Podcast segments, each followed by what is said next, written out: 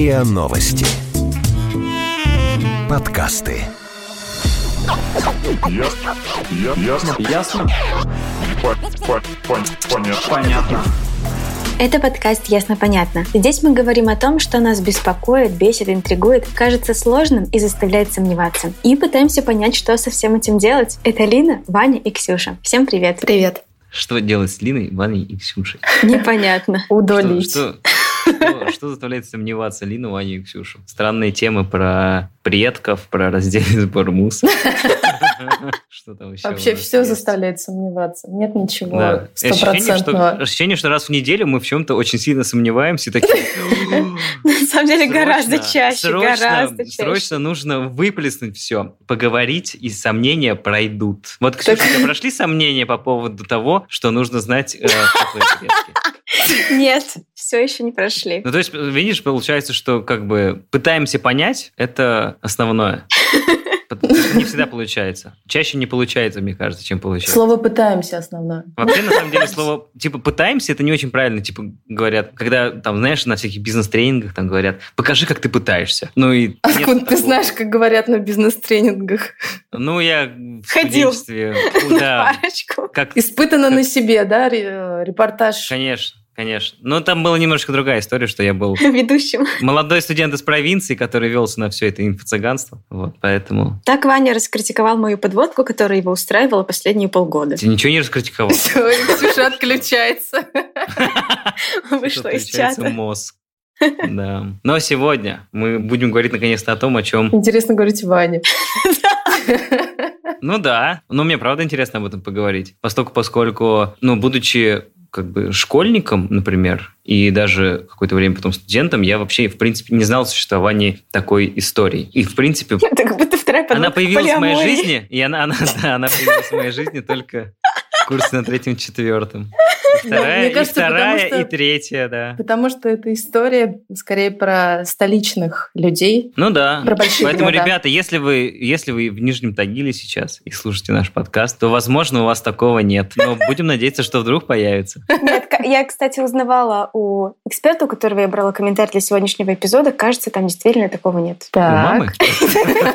Итак, Ксюша, о чем же мы сегодня говорим? Открой эту завесу тайны. Ура! Какая Да. честь! Сегодня мы будем говорить про независимые книжные магазины, про то, чем они отличаются от сетевых книжных магазинов и как и на чем строится, собственно, такой бизнес, как он зарабатывает. У нас же есть статистика про самую читающую страну. Да, вот тут любопытные и грустные цифры от октября 2019 года, как написала Лина. Количество книжных магазинов в России с конца 90-х годов уменьшилось в 7 раз. Их осталось меньше тысячи на всю страну. За последние два десятилетия в России закрылось 7,5 тысяч книжных магазинов. Это сообщает директор Института социологии Российской Академии Наук Михаил Горшков. Его цитирует Интерфакс. Так что мы теперь, наверное, уже не самые читающие, если уж так на то пошло. Да, я читаю электронную книгу. Вот такое.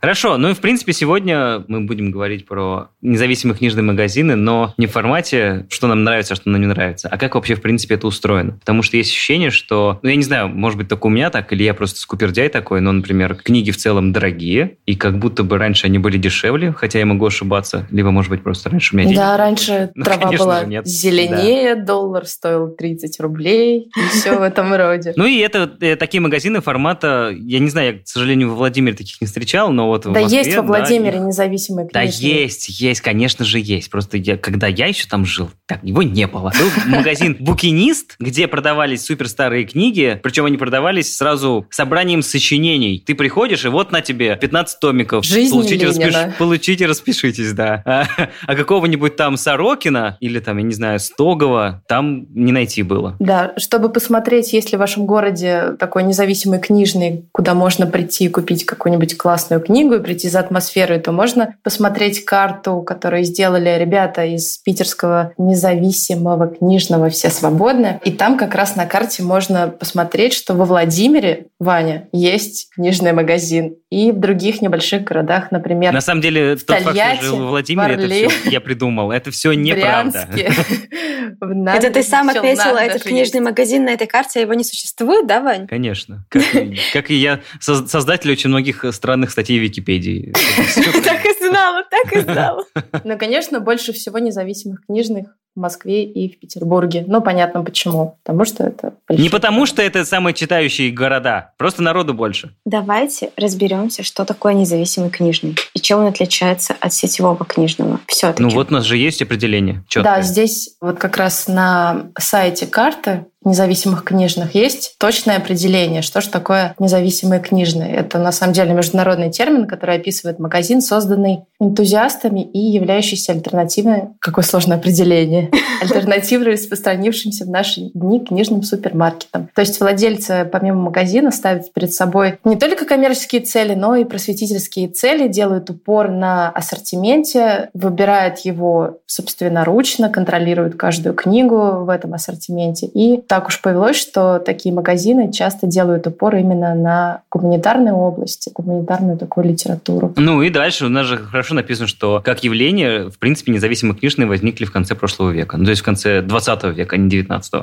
Почему-то мне кажется, прошлый век был 19 И многие из них начинали, собственно, как магазины по продаже поддержанной книги, ну, то есть по факту букинистические, которые, видимо, ну, то есть туда можно было принести, видимо, книгу, сдать, и потом ее перепродадут. Может быть, даже восстановят, как это часто у букинистов возникает. Вот. А про букинистические как раз магазины хотела сказать. А сегодня для этого эпизода я брала комментарий у Сергея Соловьева. Это основатель книжного магазина Йозеф Кнехт в Екатеринбурге. Ранее он же основал магазин «Четыре Пушкина», тоже книжный. Магазин этот работает с 13 года в Екатеринбурге. И он стал такой городской легендой, что ли, потому что он находится в таком подвале. Его достаточно сложно найти. Там такая не особо заметная вывеска. Если ты не знаешь, что ты, скорее всего, пройдешь мимо и не заметишь. Но если знаешь, то это, как знаете, в Гарри Поттере было. Если знаешь, стоит лишь спросить. Вот. И ты заходишь туда, и там такой подвальчик, у него площадь всего около 50 квадратных метров, и они как раз-таки продают в основном букинистику. Вот. И можно, наверное, сразу послушать э, его первый комментарий про сам магазин. Вот сначала потому, что был такой формат. Это сейчас довольно популярная какая-то тема таких крафтовых небольших магазинчиков или лавочек. А тогда мы очень сильно выбивались на фоне вообще любого другого магазина. У нас не было лоска шика, тем более, что у нас половина магазина составляла букинистику, у нас не было денег на закупку новых книг. Сейчас в Кнехте вообще 90% книг это букинистика. Люди, гуляющие по плотинке, видевшие надпись «магазин», думали, о, какой-то книжный магазин. И тут они заходят, тут какой-то подвал, самодельная лестница, какие-то самодельные полки. И люди в лучшем случае шли в туалет, э, очень часто выговаривали, что как, как у вас тут стрёмно, нехорошо. В общем, людям не нравилось. Я в один прекрасный момент вышел на улицу, оторвал вывеску и решил, что теперь сюда будут ходить только те люди, которые про магазины как знают, знают там соцсетей, ну, то есть заранее заинтересованы.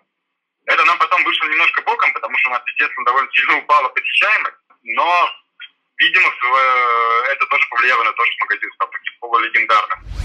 У меня просто другой момент, что мы же, ну, в принципе, начинали говорить, ну, как бы у нас изначально была история, что при всей, ну, кажущейся классности этих мест, собственно, момент э, карантинной самоизоляции по ним довольно сильно прошелся. Поскольку, поскольку если там еду можно доставить из ресторана, ну, образно, потому что тебе нужно есть, то книга не является предметом первой необходимости. Да. да, да, да. И поэтому очень многие вот такие вот независимые книжные, которые, как казалось, держались вот непосредственно на ежедневной выручке, они, естественно, оказались под ударом в первую да, очередь. Я вообще слышала, что все, что материально, скорее всего, очень сильно пострадает и уже пострадало в результате коронавируса. И поэтому, конечно, на книгах в целом сложно, мне кажется, сколотить какое-то огромное состояние. Если уж речь идет о независимых книжных, то дело еще сложнее. Я поговорила с э, Наташей Платоновой, это соосновательница Московского независимого книжного детского магазина «Маршак». Она рассказала, как они выживали в эти странные три месяца, и давайте ее послушаем. Ну, во-первых, до объявления о закрытии всех непродовольственных точек мы поняли, что грядут тяжелые времена, потому что в наш магазин ну, перестали практически приходить люди. Некоторые дни выходили просто с нулевой выручкой. Мы стали активно думать о том, что будет такое придумать, чтобы продолжать зарабатывать деньги на аренду помещения и зарплату нашим сотрудникам. И мы 21 марта запустили проект «Говорит Маршак». Это когда в этом проекте известные люди читают в прямом эфире свои любимые детские книги. Мы прикрутили к этим прямым эфирам донаты, и любой человек, который хотел бы поддержать наш магазин, он мог просто задонатить нам какую-то сумму на то, чтобы мы продержали, чтобы заплатили за аренду и выплатили зарплаты. Во время этих стримов мы собрали около 90 тысяч рублей. Это было очень круто, это был такой духоподъемный момент, и мы поняли, что наш магазин действительно нужен, и это нас немножко взбодрило. Параллельно с этими онлайн-чтениями мы активно работали над запуском онлайн-магазина, и запустили его, наверное, через неделю после того, как, или через полторы недели после того, как э, закрылся наш офлайн магазин что тоже очень помогло и продолжает помогать нам для того, чтобы держаться на плаву. Кроме этого, карантин явился таким как бы пинком для нас и таким мотиватором для разработки и придумывания разных э, продуктивных идей. Мы реализовали давнейшую нашу мечту об образовательном проекте в рамках нашего магазина и назвали его «Маршак в курсе», где собираем собираем классных педагогов, э, которые читают э, онлайн интересные, на наш взгляд, и полезные курсы для подростков, детей и родителей. Помимо этого, Кирилл Маевский из «Смены» обратился на, к нам с такой э, книжным магазин «Смена» — это книжный магазин в Казани, обратился нам с таким предложением, как присоединиться к проекту книжно-музыкального фестиваля, а также в поддержку книжных магазинов. За 10 дней мы собрали крутой музыкальный фестиваль с потрясающим лайнапом. Это был онлайн э, музыкальный фестиваль, который длился 13 часов. Это был такой музыкальный марафон, и сейчас можно на Ютубе, на Ютубе редких видов посмотреть, э, что там было, какие были музыканты. То есть запись сохранилась, и все можно сейчас сделать. Сейчас э, мы вышли работать, работать уже в офлайне. Наш магазин открылся. Мы запустили онлайн-магазин, мы запустили курсы, и сейчас у нас не одна точка дохода, а несколько, которые которая позволит нам развиваться дальше. Ну вот, например, у Сергея Соловьева у них совсем другая ситуация. Давайте тоже послушаем комментарий. Мы до последнего работали, но просто перестали ходить люди в какой-то момент, и поэтому просто пришлось закрыть. У Кнехта немножко другая, так скажем, бизнес-модель, а, потому что это все-таки скорее сообщество и клуб по интересам, чем вот такой классический бизнес. Понятное дело, что аренду мы платили, люди, которые там работают, им мы не платили, потому что они у нас получают подсменно, и они просто не выходили на работу. Торговать там через интернет было бесполезно, потому что у нас все продажи, а это личностные продажи. То есть человек приходит, там наблюдает, общается, ковыряется в этих книжках. И продавать, в общем, удаленно, это практически бесполезно. То есть там парни все понимают, они понимают, что ничего не продается, они, естественно, у них не поднимается рука, не открывается рот сказать, что давай нам денег за простой, они просто пережидали кризис дома. Понимали, что магазин должен жить в общем, дальше. Магазин откроется, они опять туда начали ходить и продавать.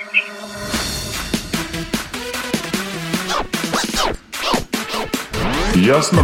Понятно. Ладно, давайте тогда разберемся, какие критерии есть у независимых книжных, потому что не совсем понятно, какие книжные являются независимыми, а какие просто книжные, а какие сетевые книжные в целом. Но мне кажется, что в этом смысле здесь такая прямая параллель с каким-нибудь просто своим баром или рестораном, грубо говоря, где ты и как бы и жнец, и на дуде и грец, и вот это вот все. Ну и плюс... И официант, и у кассы стоишь, и Да, подаешь. ну и плюс здесь из-за этого, собственно, как бы и формируется вот эта вот история, что максимально короткое расстояние между покупателем и продавцом. И, собственно, продавец, он сам в курсе вообще всех-всех-всех книг, которые есть. И, ну, есть высока вероятность, что, наверное, он как бы, ну, если не читал, то хотя бы с ними знаком. Это как, короче, было какое-то интервью у Тарантино еще в э, середине нулевых, когда он сказал, что огромная трагедия, что закрылись прокатные конторы с кассетами. О том, что это, типа, был целый процесс. Ты приходишь, чувак тебе который там это, собственно, с этими кассетами стоит, он тебе рекомендует, ты с ним общаешься, вы обсуждаете тот или иной фильм, и в конце там вы выбираете какой-то фильм, который ты сегодня будешь смотреть, и ты уже подготовлен к э, этому просмотру, ты уже как бы, ну, как мы любим говорить в редакции, пропитался Да, из этого вытекает один вот из критериев независимых книжных, это форма обслуживания, когда, ну, эти люди, которые стоят у кассы в зале, тебе что-то рекомендуют, это, можно сказать, твои товарищи или друзья, как, например, вот э, в моем любимом книжном «Маршак» приходят приглашенные продавцы выходного дня, это такие разные известные люди. Ну, еще классный момент, что в независимом книжном можно найти какой-то эксклюзив. Либо какую-нибудь там книгу, которая, я не знаю, ну, она уже точно давно, ее нигде нет, и, скорее всего, тебе нужно ее либо искать по э, там, том же Авито, либо вот там в независимом, да, скорее всего, она будет. Ну, просто потому, что это крутая книга, и их немного, поэтому... Ну да, да в сетевых книжных очень высокий оборот книг, и они постоянно меняются. То есть вряд ли там можно найти книгу, которая издана пять лет назад, потому что сейчас огромная э, такая огромная Или масса... запрещена. Или запрещена, да. Поэтому в этом смысле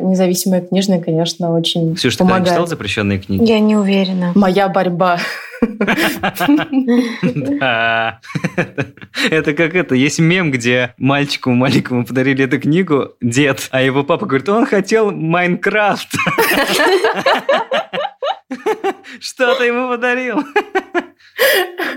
Ну и, наверное, один из основных моментов таких, что люди, когда приходят, и, собственно, когда им э, продавцы рекомендуют, они покупают и начинают читать, то у них формируется вкус. То Да, есть ты да, да. не просто там э, где-то что-то выцепил или там реклама тебя повела, и ты пошел читать все, что из бестселлеров, а непосредственно ты уже знаешь, например, что есть там, не знаю, шестидесятники, есть... э, Да, но там это как раз просветительская, основная просветительская задача независимых книжных. Ты строишь ассортимент так, чтобы привить читателю вкус. Так, ну еще, наверное, очень важный критерий – это, конечно, тусовка, комьюнити, которые приходят. Люди, те самые, которые приходят в эти книжные магазины, они тоже являются очень важной его частью. То есть это люди, которые единомышленники, то есть близкие тебе по духу. Но также независимые книжные берут на себя задачу проводить в своем магазине какие-то лекции, встречи, организовывать книжные клубы, где можно обсуждать книги. Это в целом заметно еще по прошлому веку, когда вот независимые книжные стали сразу такими центрами притяжения для активных политически настроенных студентов, для творческой элиты, там, молодых писателей, музыкантов. И вот эта традиция, она продолжается до сих пор, и сейчас вот каждый независимый книжный проводит у себя разные-разные мероприятия для того, чтобы сблизить комьюнити, которые, ну, тех клиентов, которые к ним приходят. Ну, вообще, что такое независимый книжный? Давайте спросим у человека, который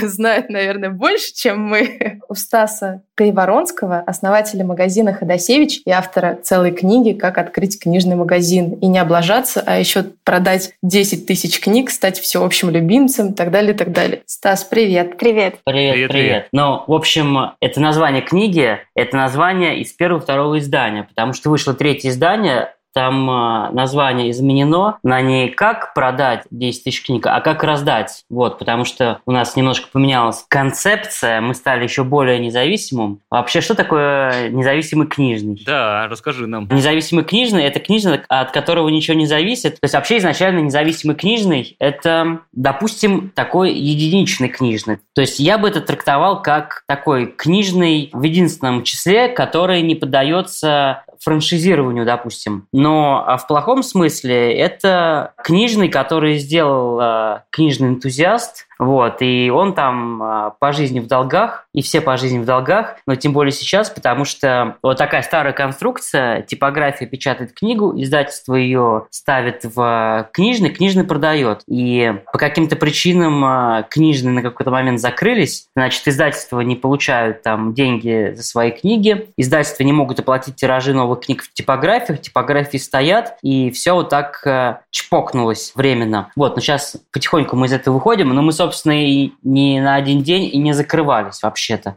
Вообще, такая тема независимого книжного – это ну, плюс такой рус, отечественный русский бизнес, это такие пирамиды в том смысле, что все друг другу должны. Но это даже нормально. Вот. Просто не надо, чтобы были критические долги. То есть все там все делают в долг. Ну, потому что вам дают книги на реализацию, вы их продаете, а потом деньги возвращаете. Но есть такая чертовая триада, что деньги нужно заплатить продавцам, деньги нужно заплатить арендодателю, деньги нужно заплатить издательствам. Вот. И, как всегда, это все нужно делать в один день. То есть из этого нужно выбирать, кому заплатить сегодня, а кому заплатить завтра. А завтра объявляется режим ХЗ, и все закрывается. Вот. И все так нахлобучивается друг на друга и падает. Смотри, давай начнем по порядку. Э, то есть понятно, что независимые книжные в, в этой весной переживали не лучшее время свое, но поскольку, поскольку мы к этому еще придем, хочется сначала задать вопрос, а зачем вообще, какая мотивация открывать такой книжный? Ну, самый, самое первое. Идея такая, что надо как-то но при этом идти по пути на меньшего сопротивления, то есть не прикладывая больших трудов. Но при этом как супербонус то, чтобы все поняли, что ты занимаешься святым делом. Потому что нужно было что-то делать. Невозможно там было в 29 лет работать по найму, и была такая вот идея фикса мечта сделать свое дело, открыть свой бизнес, стать предпринимателем. Вот. И надо было придумать, чем заниматься. На тот момент э, единственное, что мне нравилось, и что я, чем я мог зарабатывать деньги, это продавать книги. Ну, то есть у тебя до этого уже был какой-то опыт? Ну, то есть, как бы, это же не просто так взялось. Я могу продавать книги. Почему книги? Почему не... Был опыт, потому что когда я еще был подростком, я устроился работать в книжный магазин проекта АГИ. Вот. Это было такое заведение Потаповском переулке культовый клуб. Ну, это я его больше помню как клуб, конечно, нежели как... Э, и там всегда был книжный магазин. Он был круглосуточный. Вот, и я там работал в несколько заходов в общей сложности года полтора. Но это был такой довольно-таки экстремальный опыт, потому что там а, бар, дансинг, люди танцуют, люди напиваются и приходят там потрындеть про книги, и ты думаешь только, как бы их, например, выставить оттуда, чтобы они не сожгли свои сигареты, книги и книжные, чтобы они не пролили свои свое вино «Исповедь грешницы» «Душа монаха» на твои книги, вот, чтобы они не пролили содержимое своих э, слабых желудков на твои книги или на тебя самого. Вот. И чтобы они не пролили свою речь тебе на уши и несколько часов, чтобы этим не занимались. Ну, они книги-то покупали в таком состоянии или нет? Книги покупали в любом состоянии, потому что книги, если человек хочет купить книгу, то ему ничего не помешает, и даже когда его будут тащить 10 охранников, он будет кричать, я забыл книгу, я забыл книгу, я ее купил и забыл, где моя книга? Вот, они такие, черт, пошли ее искать, твою книгу. Особенно, если это дорогая книга. Она у бармена. Это чековая книга. Книга жалоб и предложений, да. Да.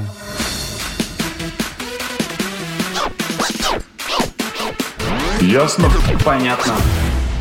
Хорошо, и с чего вообще, в принципе, начинается? Ну, то есть есть же какая-то история, что у меня, ну как начинается бизнес? У меня есть какая-то сумма денег, я на эту сумму денег покупаю какое-то определенное количество товара и начинаю продавать. Как с точки зрения книг? Здесь же ты не закупишь там образно там два ящика э, собрания сочинений. С чего-то же начинается, какой-то отбора, наверное, с издательств. Обычно как раз и начинают закупки, но это был не мой случай, потому что как раз, вот как ты говоришь, что есть э, там суммы денег, вот, но мне кажется, в реальности нет суммы денег, есть какая-то идея, и есть такое прям жжение и нетерпение, что тебе прям стучит в голову, что надо, надо, надо, надо делать, надо делать, вот. И ты создаешь такое, то есть есть там первый уровень, когда ты просто мечтаешь, ничего не делаешь, есть другой уровень, когда у тебя есть намерение, и ты понимаешь, что ты, ты не можешь, например, умереть, пока ты это не сделаешь. Роешь землю носом и начинаешь все делать сразу, вот. Ну, то есть все сразу это и поиск денег, и поиск места, и там поиск книг, вот, и оформление сожалению, все это в, ну, в легальном виде, типа там всякие ИНН и юрлица, поиск коллег, которые будут это с тобой делать. Ну, понятно, что у меня была там ограниченная там сумма денег на это, на все, и она вся ушла практически на процентов 80 на аренду сразу на несколько месяцев этого помещения. Было не особо много денег на, на какую-то закупку, поэтому я просто сказал, что приносите мне книги бесплатно, которые вам не нужны. Это, то есть, всякие старые? Это или просто то есть... Любые, любые книги. Вот смотрите, вот вы купили, например, новую книгу, прошли ее за две недели, и принесли мне в подарок. Вот вроде как это она числится букинистикой, но в то же время она абсолютно новая, если вы аккуратно читали. Вот, то есть на ней даже там ценник, вот, где написано там 650 рублей, а я ее раз и ставлю там за 150. Такие, «А, офигеть! Вот. Скидка. Тотальная скидка. В общем, всем хорошо. Так, а были тем людям бонусы какие-то, которые приходили и отдавали тебе свои книги? Да, бонус, он есть. Ну, все началось, как вы помните, вы, конечно же, все читали все там издания моей книги. Конечно.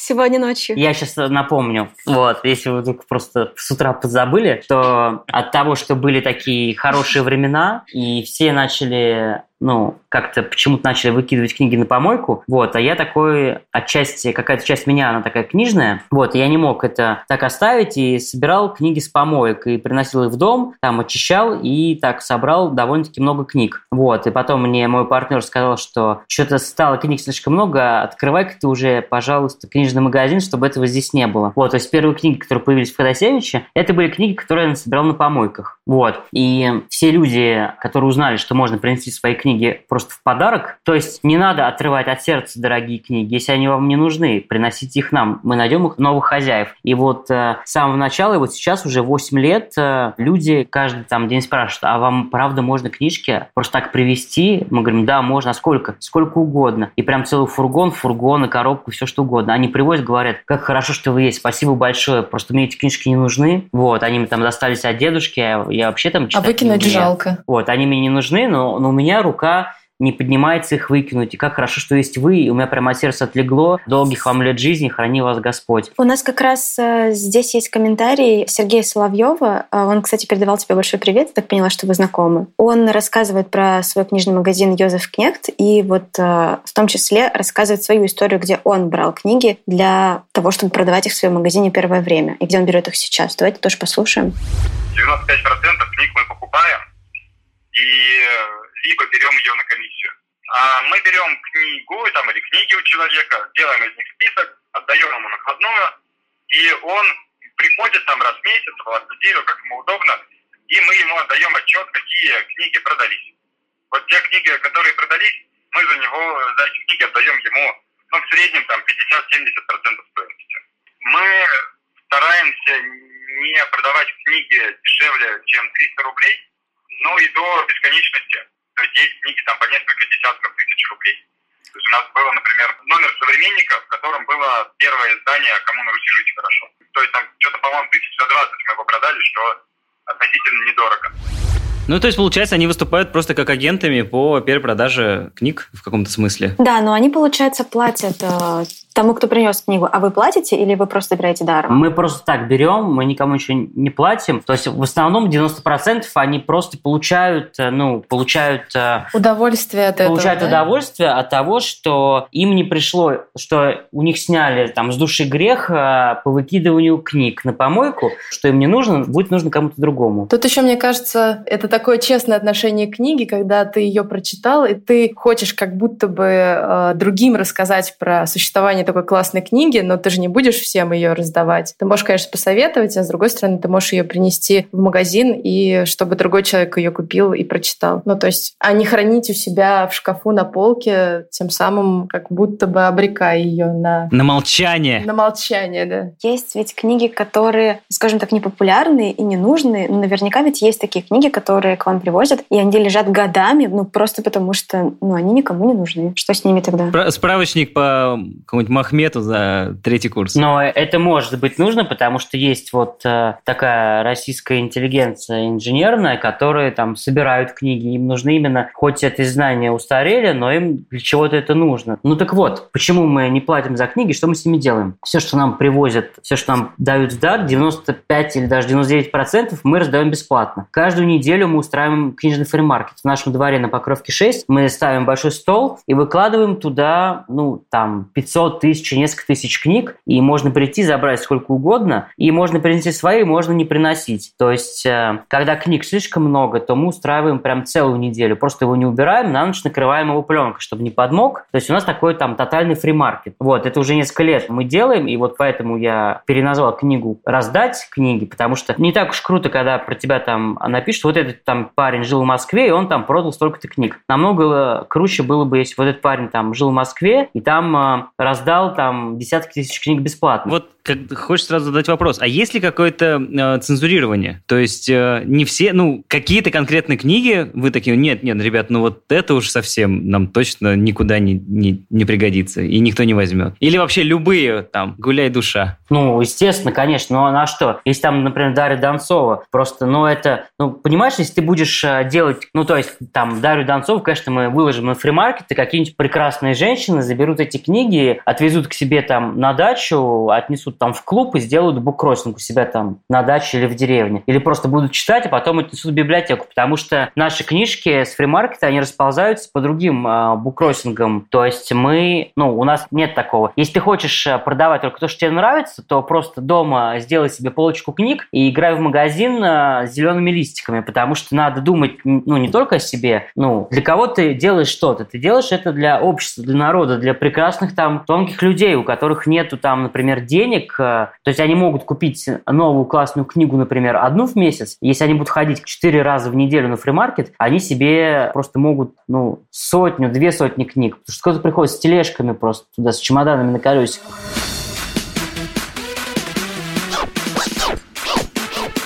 Ясно? Понятно.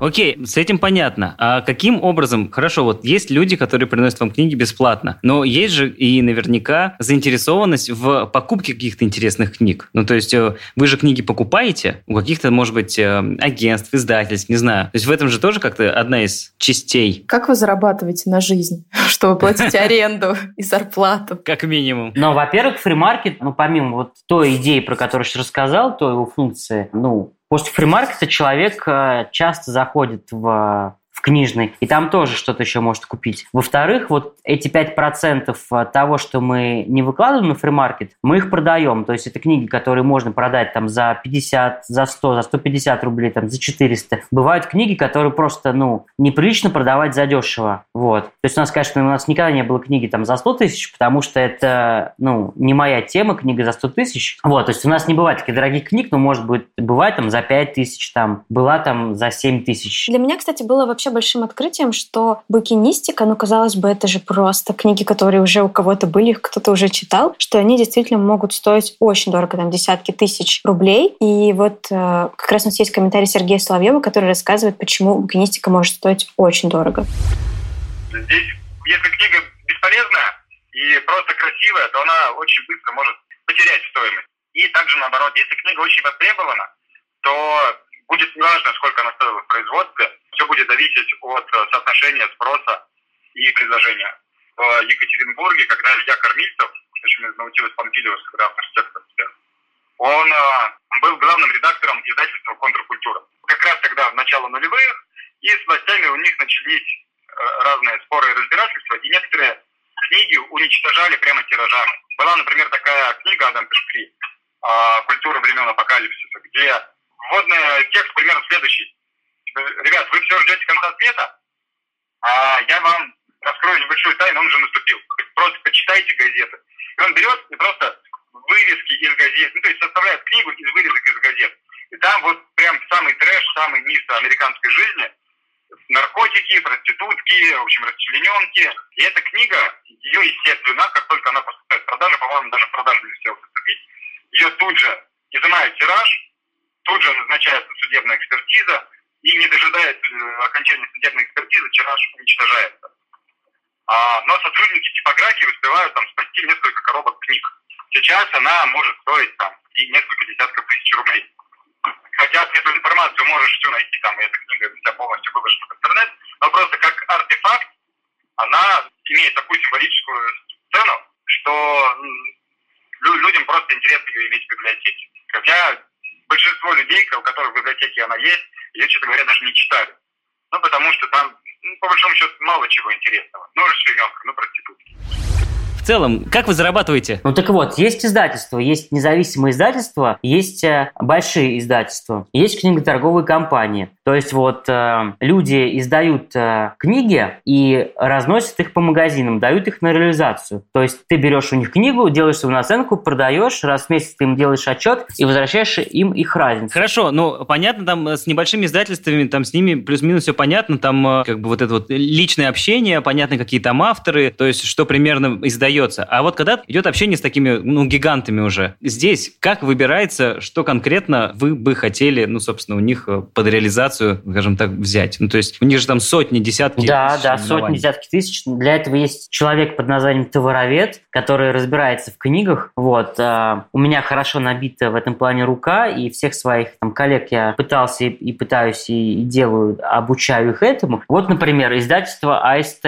Вот они издают, например, Паланика или Лавкрафта, или там, ну, куча всего такого, что нужно нашим там пост-пост-хипстерам, вот, нашим прекрасным а, детям, школьникам и студентам, и юной интеллигенции, вот. То есть хочешь не хочешь, но большое издательство купило права на этого автора, его издают большими тиражами. Ты можешь купить только у него эту книгу, вот. Ну, соответственно, ты смотришь, что тебе, например, а, не нужна книжка про лечение а, усами от клубники, и там 30 шепотков на заговоры и привороты, тебе она не нужна, например. Вот. А ты просто берешь, берешь огромный прайс-лист, у тебя зависает компьютер, потому что там просто сотни тысяч книг. И ты, например, ищешь их по издательству. Например, издательство «Корпус», которое выпускает там книжку «Подстрочник» и там «Прогулки с Бродским». Вот. Ну, есть в Excel поиск, ты забиваешь, например, фамилии. Там Лимонов, там Довлатов, там Бродский. Ну, то есть, э, как бы ты уже изначально понимаешь, что ты ищешь. Полавторов. Ну, грубо Мгм. говоря. Ну, то есть, да, то есть нет такого, что что бы такого новенького, интересного, контркультурного бы найти. Я знаю, что каждое издательство издает, и что из этого мне надо, и что не надо, потому что у меня очень много книг помещается в мозг, и я так уже как-то научкался, что я, ну, примерно могу про книгу сказать, там, в каком году она примерно издана, плюс-минус там 5 лет, и что это там за серия издательств, какой у нее может быть тираж, и сколько она может стоить в таких условиях в таких условиях, там, например, на сайте Алип, или там в Книжном Москва, там, или у нас. Я правильно понимаю, что это совершенно не означает, что ты все эти книги прочел? Я учился в библиотечном техникуме, и там э, у нас был предмет библиотековедения, там нас учили читать по-библиотекарски. То есть за 5, 10, 15 минут ты можешь э,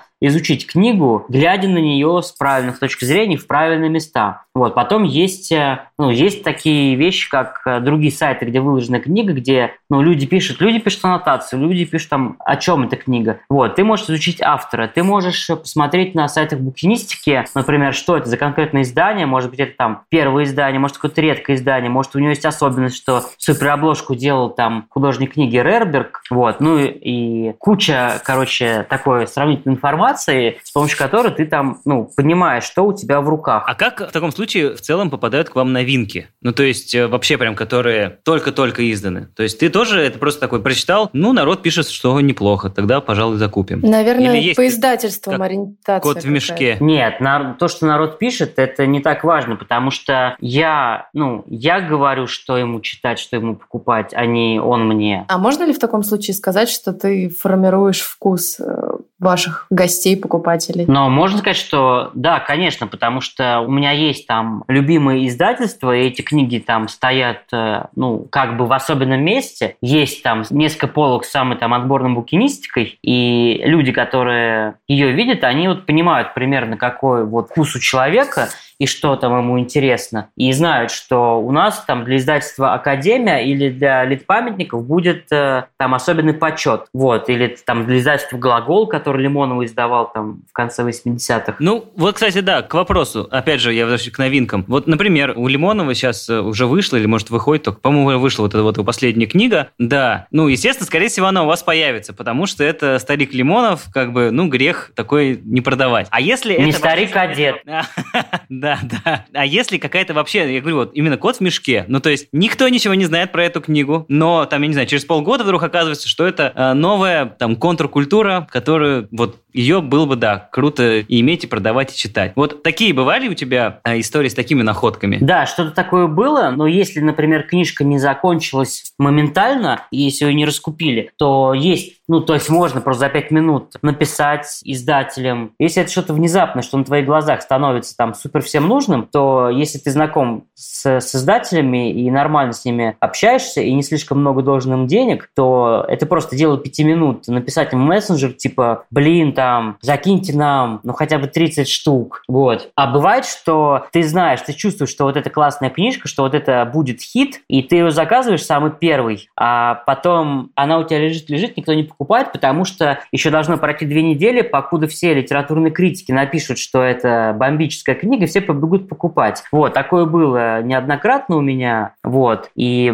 мне это порядком надоело. Ну и, наверное, тогда в этом смысле перейдем к вопросу цены. Как вообще формируется цена на книгу, учитывая тот факт, что есть такое ощущение, что книги нынче э, история не дешевая? Да, история не дешевая, и вообще-то по-хорошему книги должны быть... То есть, одно, книги должны быть еще дороже. То есть, если бы, например, переводчики и редакторы получали бы хорошую зарплату в 150 тысяч рублей, то книги стоили бы новые не 700 рублей, как сейчас, а, например, полторы тысячи. Вот, как вот в западных странах. Вот, но в то же время, то есть, с одной стороны, я хотел бы, чтобы все прекрасные люди получали достойные зарплаты, но с другой стороны, у меня всегда противоречие против там, того, чтобы продавать книгу дорого. Например, у нас наценка не как у некоторых зависимых и больших магазинов 100%, у нас наценка 50, 60, 70% на книгу. И это такая цена, чтобы ты просто не закрылся, чтобы магазин не закрылся, чтобы вот арендодатель получил свои деньги, чтобы продавцы получили свои деньги и чтобы издатели получили свои деньги. То есть обо мне речи нет, я тут могу быть просто волонтером, я эти... А у тебя мечта, да, которую ты горел. Идеалист.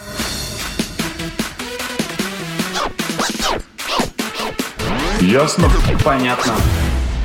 Так все-таки, вот с точки зрения, понятно, что книга дорогая, потому что в ее производстве и, скажем так, донесении ее, в конце концов, до читателя вовлечено очень-очень большое количество людей. Но, опять же, всегда ли так было? Ну, то есть, всегда ли была такая история, что книги, ну, стоили немножечко дороже? Или просто у нас э, как-то все поменялось, и резко такие, да, нет, как вот, есть же такой история, заговор дантистов. Так было не всегда. Когда в средневековых монастырях книгу переписывали от руки монахи, ее вообще нельзя было купить. Даже в советское время книги уже очень дорого стоили этого. Я помню, как дед мой постоянно складывал их в один угол, потому что они типа считались такими полусвященными. Он где-то их там добыл, где-то стоял в очереди. Некоторые книги по два экземпляра, и потом он их перепродавал А потом Лина взяла соседям. и все отнесла в магазин. А потом, да, потом, когда наш да, дед умер, мы на самом деле сдали все в библиотеку. Когда, э, ну, собственно, вы там продаете книги, у вас же всегда есть э, разного формата покупателей.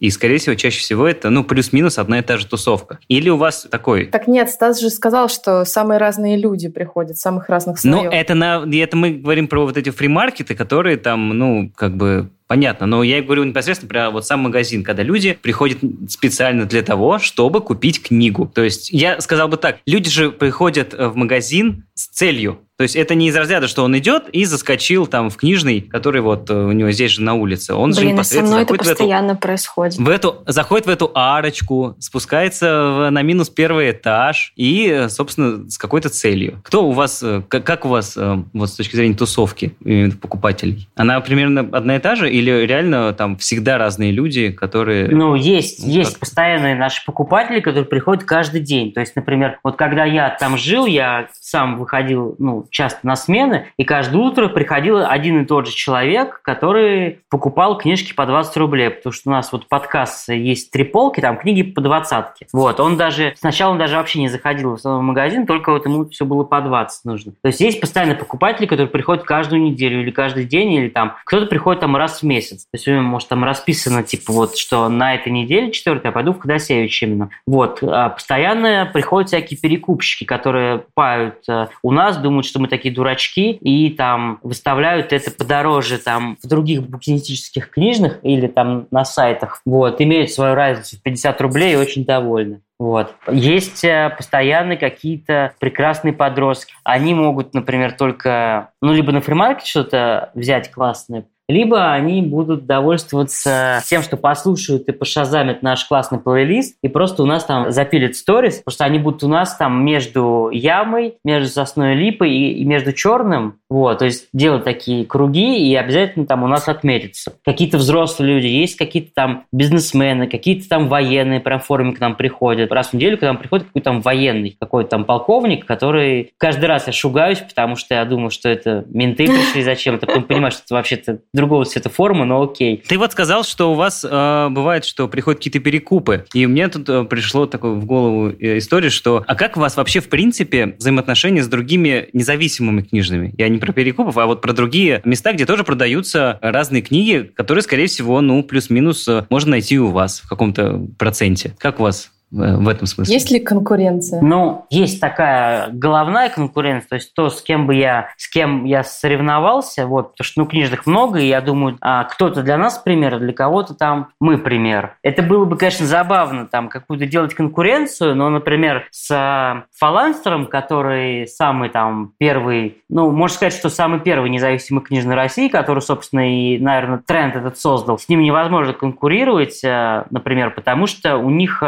если у тебя вот 20 квадратных метров, то что бы ты ни делал, ты вот не сможешь заработать больше 500 тысяч там в месяц, например. Ну, есть какой-то предел. То есть у них там больше места, у них, естественно, там больше книг там в тысячу раз. Да, они переехали еще недавно. Да, вот. И при этом у них там а, самая там минимальная наценка. А когда ты бываешь в других городах, я имею в виду там в России, может быть, и вообще в мире. Ты заходишь э, специально в такие книжные? Ну, да, вот да, конечно, потому что вот мы пять лет до переезда в Грузию, мы путешествовали по России каждое лето и зимой, и у меня такой список, такой чек-лист, что нужно в каждом новом городе сделать. Конечно, там было посещение букинистического магазина, но независимые книжные мне не так интересно, ну, потому что ну, то, что есть у меня, есть и у них. Вот. То есть мне интересна букинистика, потому что то, что независимые издательства издают, это я вижу и знаю, могу охватить взглядом. А то, что вот в Российской империи и в СССР и в РФ издано именно вот старые книги в прошлые годы, это совершенно бесконечный и необъемный вот океан книг, который меня просто удивляет каждый день. А у тебя не возникает ощущение, что мир книг переполнен? Но то книг намного больше, чем, скажем так, способностей Можно прочитать. прочитать. У всего мира вообще. Ну, при чем тут это? Я – это я, мои книги – это мои книги, какие-то другие люди – другие люди. Я книги не читаю. Наверное, вот за этот год первая книга, которую я, наверное, дочитаю, это вот «Остров, остров сокровищ». Я его долго искал. Это же детская именно литература. этот «Остров сокровищ» или, в принципе, сам «Остров сокровищ»? То есть это какое-то издание эксклюзивное или просто поступ? Да, это советское издание. Да, советское издание, но мне главное, чтобы просто какой нашел, такой нашел, потому что что-то он всегда попадался, когда я захотел, он перестал попадаться. А вторая книга 90-го года, медицинская, называется «Лечение алкоголизма». Мне нужно было срочно разобраться в вопросе, алкоголик я или нет.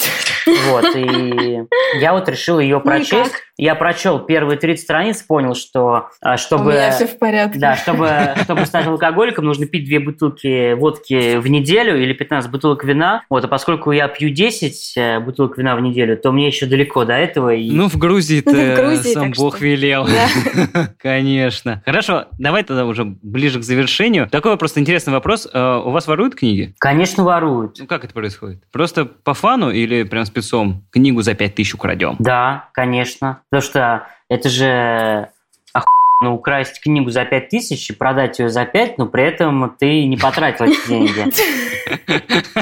Это боль, это боль. А у тебя было такое, что ты, например, знаешь, что эта книга есть только у тебя, и больше нигде ее нет, вот она в единственном экземпляре, она дорогая, и ты потом не находишь ее у себя, а находишь ее внезапно на каком-то сайте. Да, вот именно так и было, и я просто... Я был в расстройствах, вот, то есть мне показалось, что это некрасиво и это нечестно. Я достал эту книгу. А что за книга? Это была книга Дмитрия Пригова. Она состояла из таких листов, как блокнот, и там были такие смешные объявления в его стиле и такие пунктиры, чтобы их отрезать и наклеивать на столбы. То есть такая концептуальная книга из там конца вообще там 80-х годов, вот, и она стоила довольно-таки много, там, тысяч семь, и потом, когда она у нас исчезла, я увидел ее где-то в продаже в другом месте. Мне, конечно, было больно и обидно, вот. А как ты ее видел в онлайне, или ты прям пришел в магазин, а она стоит? Кажется, я, это? кажется, я видел ее в онлайне. Но, с одной стороны, немножко там обидно, с другой стороны, окей, потому что уже есть всякие инстаграм-аккаунты каких-то людей, которые просто, они состоят полностью из наших книг, которые они у нас купили. А э, это уже такая потребность покупать книги? Или это уже, ну, это как... Ну, это так, ну, библиофильство в хорошем смысле. Мне нравится. Мне нравится не сколько их читать, сколько мне нравится это как предмет культуры. Мне нравится верстка, мне нравятся красивые издания, мне нравятся какие-то книжные артефакты, мне нравятся буквы. Я в этом вижу там красоту, кайф, и мне нравится копаться в книгах, и это для меня такой отдых, там пойти там в книжный и там позависать, например, на часок, на, на два часа с книгами, перебирать их и вот. Вот такая вот моя, такая вот Красиво. моя радость. Ясно? Понятно. У нас дома есть книжка в Саранске 1890 какого-то года. Это один из 20 томов какой-то медицинской энциклопедии дореволюционной. И Совершенно книга- бесполезная уже сейчас. Да, да, да, да, да. Книга посвящена органам слуха, ну вообще вот этой части носа, горла, уши. И ну, забавно вообще рассматривать эту книжку, э, забавно трогать страницы, потому что они такие как будто бы уже каким-то грибком просли. О, Господи. А, ну, как будто такие прожилки, как венки на страничках. И мне всегда было интересно, сколько стоит эта книга, потому что вдруг я обладательница целого состояния. Это знаешь, как всегда есть какие-то, например, истории про то, что какие-то банкноты, которые могут там выпущены. Твои- ну, Да, у тебя в кошельке, редкие. знаешь, вот это Да-да-да, пятирублевка, которая стоит подозреваете, 10 а тысяч в рублей. Да. кошельке, да, и там много какие-то пометки на монетках. Это вот, Да, мне кажется, в да, таком да, же да, стиле. Ну, вообще, забавно, что, ну, типа, как человек, ну, я сейчас говорю про Стаса, который, собственно, продает книги, относится... Ну, то есть я даже вот понимаю его ощущение, что он может просто зайти в книжный и просто там полазить. Потому что, ну, мне кажется, многие так заходят, ну, просто потрогать книги. Это уже Я какая-то, так ну, там, делаю. да, ты такой заходишь, там, о, научная фантастика, пройдусь по Ты этому так просто потом- нюхаешь, знаешь, их там. Не знаю, Я знал, что трогаешь. всё на помойке. опять, что этот запах книг вот этот вот Ну условный. реально, иногда Если книга с помойки, будешь нюхать ее? Провокационный вопрос, не знаю. Смотря какая книга. Запах новой книги, понимаешь? Должен быть. Не знаю. Да, и я к тому, что забавно, что можно просто от- относиться к книгам как к предмету, ну, назовем это предмет искусства. То есть неважно, что там, ну, грубо говоря, что там написано, ну, хотя, конечно, важно, но все равно в первую очередь это там бумага, верстка, Главное, вот это все. не скатиться в какой-то вот формализм. Все равно должно какое-то содержание стоять за формой, за красотой. Но еще вот э, Стас говорил про конкуренцию. Да, наверное, в Москве все-таки существует какая-то конкуренция между независимыми книжными. Но, например, в регионах есть же города, где таких книжных один на весь город. Есть города, где таких книжных нет, чтобы в него попасть, должен ехать в соседний. Есть города, где парочку всего таких книжных. И мы, когда готовили этот эпизод, мы как раз обсуждали, что как будто бы кажется, что в Москве сделать такой бизнес чуть-чуть легче, потому что здесь просто больше людей, здесь больше заинтересованных. На квадратный километр. Да, больше Или людей больше. с высшим образованием, людей, которые интересуются. Вот мы как раз э, спросили Сергея Соловьева, так ли это на самом деле, по его мнению. Мне, честно говоря, конечно же, отсюда из региона, кажется, что в Москве легче и проще. Ну, во-первых, потому что тупо больше людей, но самое главное, это даже не количество аудитории, а ее качество. Хотя э, у меня всегда есть несколько контрпримеров, когда мне позвонила Ксюша Богданович и сказала, здравствуйте, вы Сергей Соловьев? Я говорю, да. Нам нужно сделать библиотеку под открытым небом на День металлурга в Первоуральске. Я говорю, вы понимаете же, что это День металлурга в Первоуральске, в Центральном парке, это как парк Горького на День ВДВ. Ну, абсолютно бредовая, сумасшедшая идея сделать там библиотеку под открытым небом в этот день. Потому что мне говорят, ну, нам сказали, что по сумасшедшим идеям это как раз к вам. И мне было очень сложно после этого отказать. Я позвал Алексея Мельникова, то он прочитал лекцию а, про Бориса Рыжего. И я ему сказал, Лёх, вот давай ты стихи читай поменьше, а вот всяких историй про его жизнь побольше, где он там всех подрался, чтобы, ну, тоже, чтобы мужики почувствовали, что поэт свой. И вот в какой-то момент Мельников читает лекцию про Рыжего и рассказывает какой-то очередной там случай из его жизни, как он с кем-то подрался, кому-то там давал помощь. И тут из одного книжного стеллажа вываливается абсолютно такая пьяная красная морда металлурга и он говорит, «Заебал ты, блядь, стихи читай. В Москве может быть аудитория, конечно, более подготовленная, и она даже, естественно, более платежеспособная, и они больше там ходят по книжным магазинам, но в регионах это гораздо более нужно. Ох уж эти литературоведы. Открыли бы свой книжный? Да мне кажется, что открытие своего какого-то своего, да будь, будь то и магазин книг, и не, не обязательно, может, как-то классическая студенческая мечта открыть свой бар. Мне кажется, она всегда есть. Ну, то есть, что-то свое иметь, это всегда прикольно. А вот что? Это уже второй вопрос. И с точки Ноготочки зрения, делать конечно, на дому. Надо очень-очень сильно их любить. Я имею в виду непосредственно сами печатные книги, не, не, не чтение, понятно, что там можно любить читать и любить э, и авторов и прочее, но вот именно непосредственно вот эти книги, потому что у меня, то есть если раньше я такой, о, книги, книги, должно быть много книг, сейчас у меня абсолютно обратный процесс, и я стараюсь их максимально миним... Ладно, минимально держать их э, у себя. То есть, если у меня появляется книга, я ее прочитываю и пытаюсь куда-то дальше ее отправить, вот, чтобы, не дай бог, мне не стояло много. А если она стоит дольше, чем, там, например, год, то я понимаю, что, видимо, я ее уже и не прочитаю. Так что надо ее тоже куда-то дальше отправить. Ну, тут Вот. можно было бы поспорить с тобой насчет визуальной составляющей книги, про что говорил, собственно, Стас. Что, Что? Ну, что классно смотреть там, там на верстку, на иллюстрации, на ну, какую-то особенную форму книги. В этом смысле, мне кажется, нужно покупать книги. Конечно, если это какая-то давая книга, типа как серия Pocketbook, конечно, я не знаю, ты ее прочитал, отнес в Ходосевич, вон, например. Не, ну подожди, ты зачем виду, они... Ты покупаешь книгу, и она потом стоит у тебя, ты ее прочитала, она продолжает стоять, и ты иногда ее берешь и смотришь? Ну да, смысле? да, да, да. Почему нет? Мне кажется, это для людей, которые не как я переезжают в среднем раз в год. Да, поэтому мне так тяжело даются переезды. Да, скорее Да, всего. да, да. И Все твои альпы снаряжение и книги, и там нужно две газели. Одна пока. Ну да. Ну что, ты песни будешь ставить? А, песня.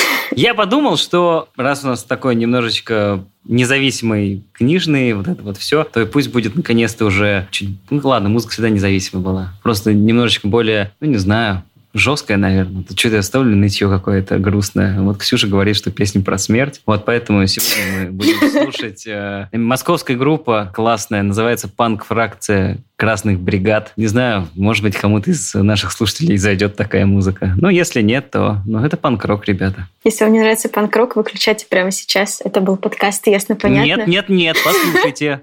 Вот если не понравится, да, выключайте. Если вы дослушали этот эпизод, то песню по-любому надо послушать. Конечно. Ну, ж три минутки-то что там, ладно. Короче, это был Да, подкаст Ксюша? «Ясно, понятно» и его ведущие Лина, Ваня и Ксюша. Всем пока. Пока. Настало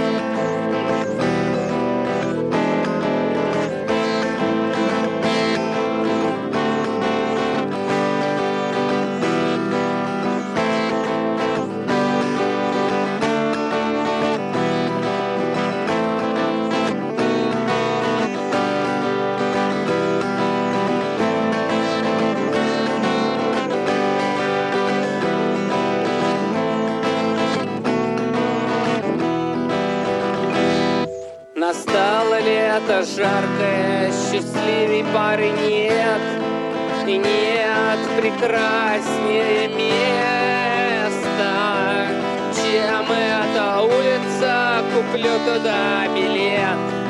Считать буду секунды до отъезда. Чем эта улица, куплю туда билет. Считать буду секунды до отъезда. Тут красота такая, что просто нету слов. Мелькают скорой помощи машины, Бескрайние просторы строительных лесов, Бетонные окутали вершины, Бескрайние просторы строительных лесов, Бетонные окутали вершины. Меня там встретят елки море юных лиц, Пускай с налетом печали и грусти. Я снова слезу с полки, седут сеном шприц. Сверкнет иглой и пар шеньком прикруснет Я снова слезу с полки и седут сеном шприц. Сверкнет иглой и пар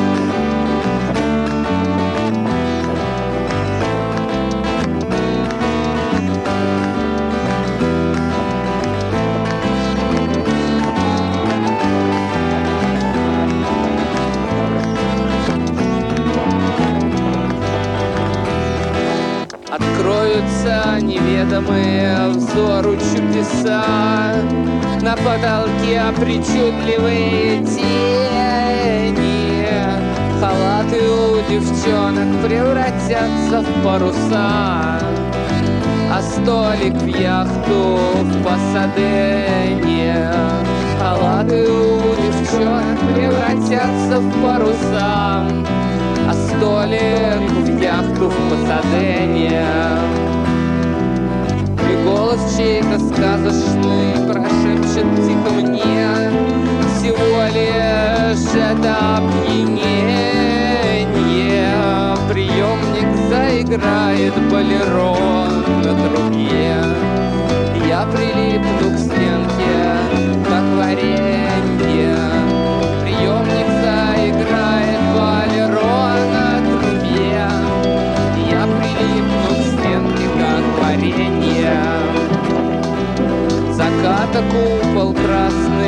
вращается, как шар Сияет, как Сикстинская капелла Сегодня к нам на улицу приехал Пьер Лешар Петр Первый, Лукашенко и Манделла Подписывайтесь на подкаст на сайте ria.ru в приложениях подкаст с Web Store и Google Play. Комментируйте и делитесь с друзьями.